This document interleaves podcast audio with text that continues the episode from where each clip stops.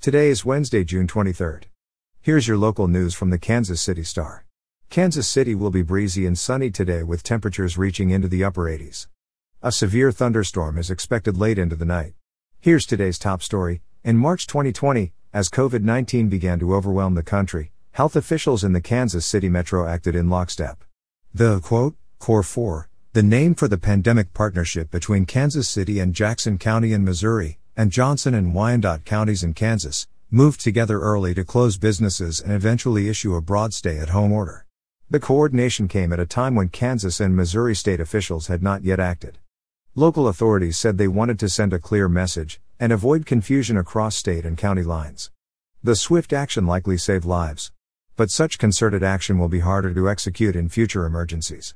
State lawmakers, concerned about governmental overreach and pressured by business groups, have stripped local public health officials of much of their near unilateral power. The changes to emergency management laws in Kansas and Missouri have established a new set of rules for the next health crisis. Local health officials in both states will now need approval from elected city and county councils for business closures of more than 30 days and other measures intended to disrupt the spread of disease.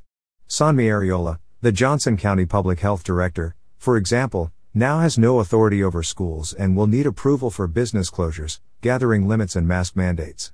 Prevention of future public health crises, Areola said, will be challenging under the new laws. In transportation news, the Overland Park City Council agreed to move forward with a plan to add express toll lanes to US 69 to help fund the expansion of the highway in Johnson County, a decision that has drawn opposition from many residents. The highway would be widened to six lanes from 103rd to 151st Streets, paid for in part by making a lane in each direction a toll lane. Drivers could choose to pay a toll for a faster commute. The other lanes would remain free. The City Council voted 10 to 2 to enter into an agreement with the Kansas Department of Transportation to propose the plan to the Kansas Turnpike Authority Board and State Finance Council. If they approve, KDOT would set the project as its top development priority, with construction expected next year. The idea of toll lanes has been unpopular with many residents. Some have deemed them, quote, Lexus lanes, arguing that it is an inequitable system favoring the wealthy. And some have argued that it should be KDOT's responsibility to fully fund the project.